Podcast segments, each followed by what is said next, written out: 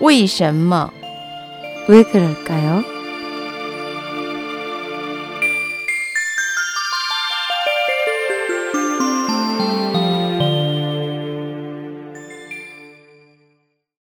왜 그럴까요? 황제의 딸, 왜 공주라고 부를까요?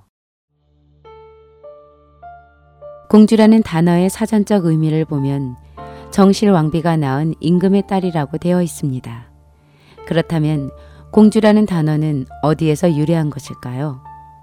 춘추 공양전의 기록에 따르면 천자가 딸을 제후에게 시집 보내면 반드시 제후 중에서 성씨가 같은 사람이 주관한다 라고 했습니다. 여기서 주관한다는 것은 혼례를 주관한다는 뜻입니다. 원래 춘추 전국 시대에는 각 제후국의 제후를 가리켜 공이라고 칭했습니다.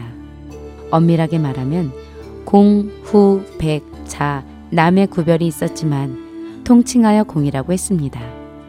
주나라 천자가 딸을 제후에게 시집 보낼 때 천자 스스로 혼례를 주관할 수 없어 같은 성을 가진 제후 중에서 연배가 있는 사람을 지정해 혼사를 주관하게 했습니다.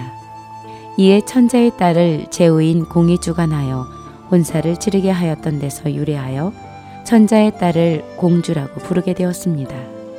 공주란 단어가 처음 쓰이기 시작한 것은 춘추 전국 시대의 일로서 한나라에서 청나라에 이르기까지 사용되었으며 한나라 때는 황제의 딸을 공주라 했고 황제의 여자 형제들을 가리켜 장공주, 황제의 고모는 대장공주라고 했습니다.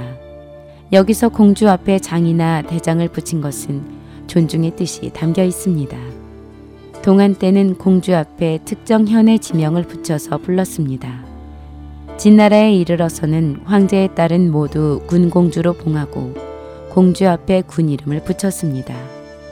그러다 당나라에 와서 다시 한나라에서처럼 대장공주, 장공주, 공주 등으로 불리며 모두 정일품의 대우를 받았습니다.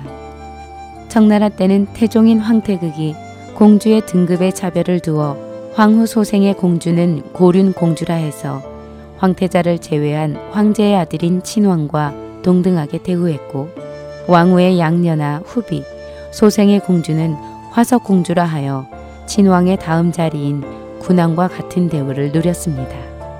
우리나라는 삼국시대 이전부터 이 명칭을 사용하였으며 고려시대는 공주에게 정일품 풍계를 주었고 조선 전기의 경국대전에서는 왕의 정실이 낳은 딸을 공주라 하고 즉실이 낳은 딸을 옹주라 하여 구별하는 한편 공주는 품계를 초월한 외명부의 최상위에 올려놓았습니다.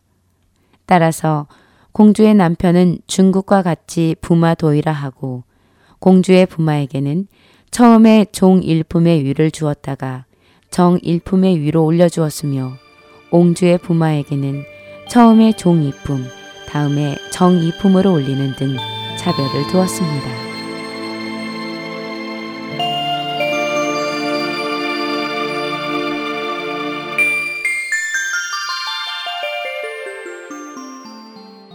왜 그럴까요의 유인순이었습니다.